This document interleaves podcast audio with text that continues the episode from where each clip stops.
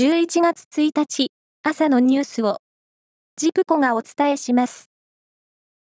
韓国政府はソウルの繁華街イテウォンで起きた雑踏事故の死者が昨夜1人増え、合わせて155人になったと明らかにしました。また、韓国警察当局者は当日の警備に関し、人の密集に特段の対処は取っていなかったことを事実上認めました。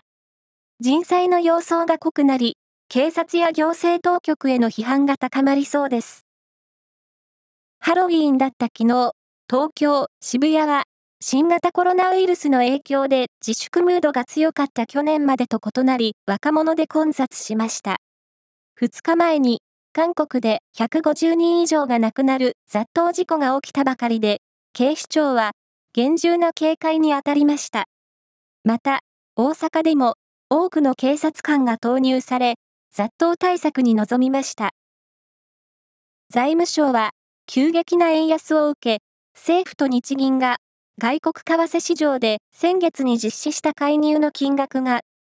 6兆3499億円だったと発表しました。円を買ってドルを売る介入の1ヶ月の額としては、9月の2兆8382億円を上回り、2ヶ月連続で過去最大を更新しました。アメリカの写真共有アプリ、インスタグラムで31日、障害が発生し、アカウントにログインできないなどの不具合が生じました。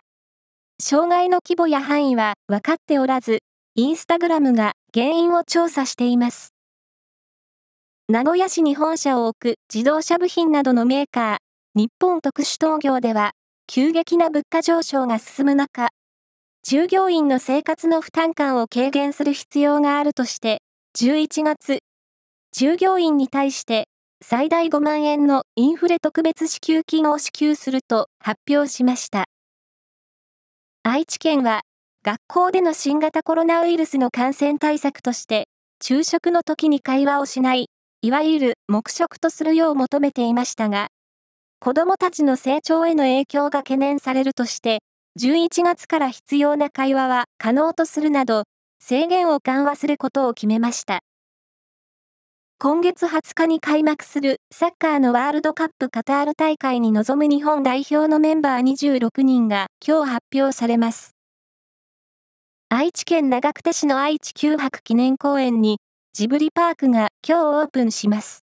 隣のトトロ、千と千尋の神隠しなど、スタジオジブリの名作の世界観を表現した展示を歩きながら楽しむことができる、自然と調和したテーマパークとなっています。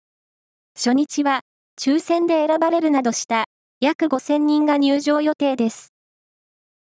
以上です。